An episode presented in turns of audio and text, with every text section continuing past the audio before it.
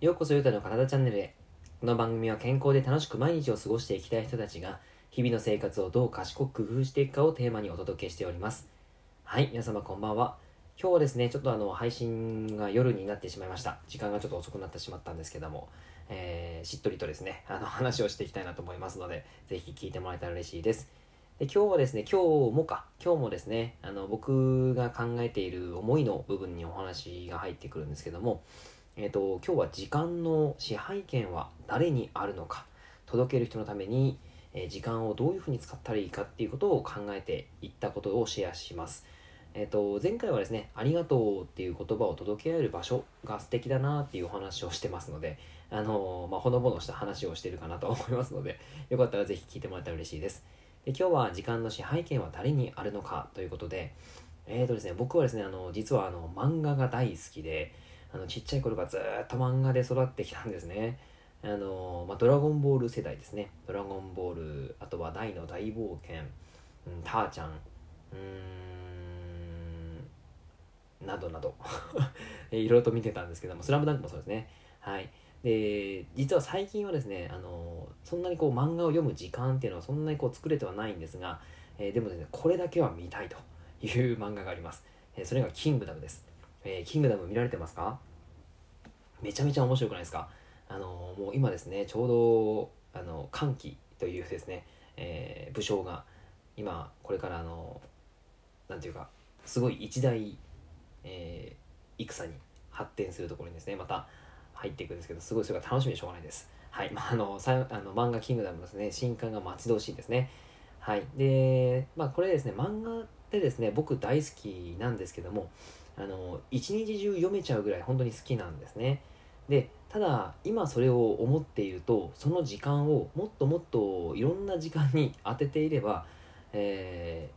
ー、よりなんか今のそのビジネスがうまくいってたりとかあのもっともっとうん頭が良かったりとかですね、えー、そんなことになるのかなっていうふうに考えたりもするんですよね。はい。まあ、この漫画を読むことに時間をかけすぎていると何にもできなくなっちゃうので、えー、本当にですね、今はキングダムに絞って、えー、その時をもう心待ちにして、もうワクワクしてるんですけども、はい。でも、ちょっとそれですね、考えてみてい、えー、くと、本当に漫画ってすごいなって思うのが、読んでる時間を忘れさせるくらい、どんぐらいの時間をもう読んでるのかって忘れさせるくらい思考を支配するじゃないですか、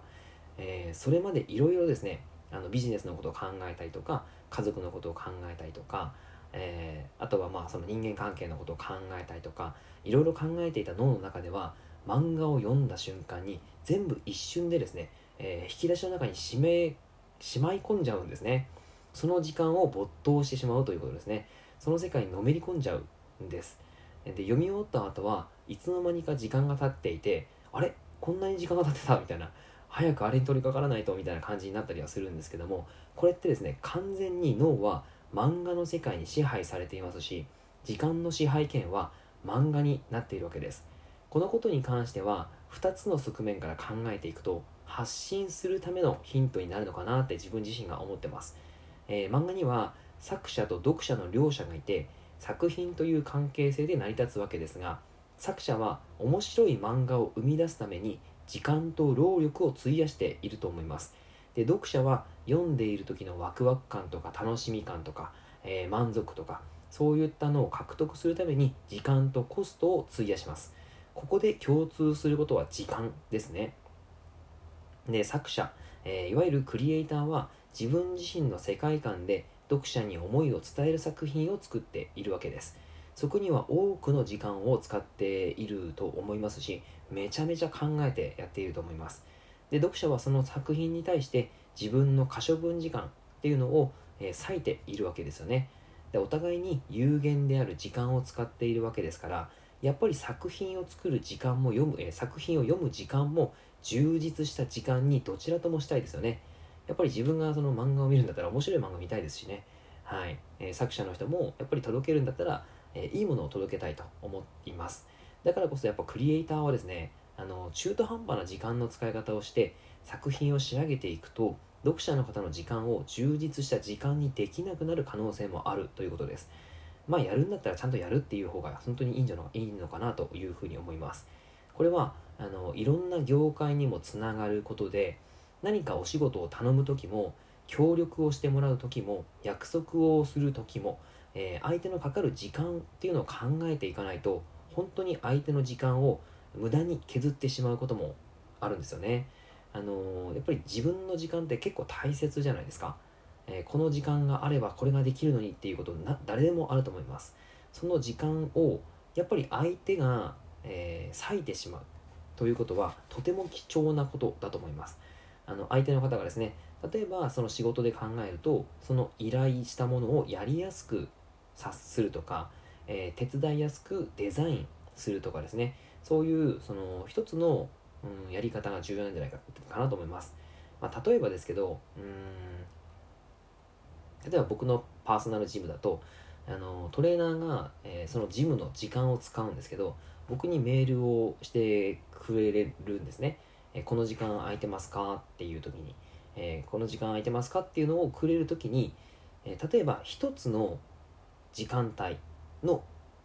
メールだったらその時間帯には空いてませんよってメールで返した時にじゃあこの時間帯はどうですか？ここも空いてません。ここもどうですか？っていう風にやり取りがめちゃめちゃ増えるじゃないですか。その度に自分の時間と脳のその脳のその何て言うかねあの考えることっていうのを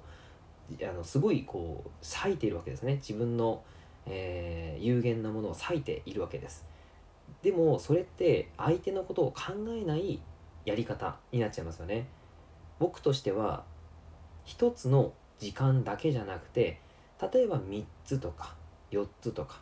例えば丸1丸2丸3丸4というふうに書いてもらって、えー、返信しやすいようにするわけですね。この時間帯の4つの時間帯の中でどの時間帯が空いてますか？記号でいただけたらと思います。みたいな感じですよね。そうするとじゃあ丸1空いてますっていうその1つの文章を打つだけでいいじゃないですか。つまり相手がやりやすい状態を作っているのかいないないのかこれだけで全く変わると思います。そこには考え方として時間の支配権ということを、えー、共有あの一つの共有事項として考えてあげるといいと思います。これはもう本当にですね発信する側、えー、依頼する側その聞く側っていうのがあの時間の支配権があるんですね。でそれを理解した上でその相手に届ける相手から聞くこと、えー、相手をうや相手の時間を尊重するということをしてあげないとやっぱりそれはですねあのー、うん良くないと思います。というか良くないかなって僕自身が勝手に思ってますけどえー、そういう気がつく相手の時間に対してちゃんと気がつくということは本当に大切なのかなと思いますしそれができるできないでその人の見られ方が全く変わってくると思います。ちょっとした手間なんですけどもでもその手間を相手に預けてしまうのではなく自分がやっている自分が、えー、その受け持つことをしてあげれば相手が楽になるのでまあ、そういった時間の支配権っていうのをちゃんとですねあの認識していくとやっぱり違うなって仕事の仕方がやっぱり違うなっていうふうに思います。はい。えー、まあいろんなその発信する方ですね。こっちのあのやっぱり自分からやる方自分から聞く方そういったものを考える時に一つの、うん、いいことになる、いいことになるのかなというふうに思ったので皆様にシェアをさせていただきました、えー、何か、あのー、考えるきっかけになれば嬉しいです。以上になります。内容がいいなって思えたら周りの方にシェアしていただくと嬉しいです。また、いいねマークやフォローをしていただくと励みになります。今日もラジオを聴いてくださってありがとうございました。では、良い一日を。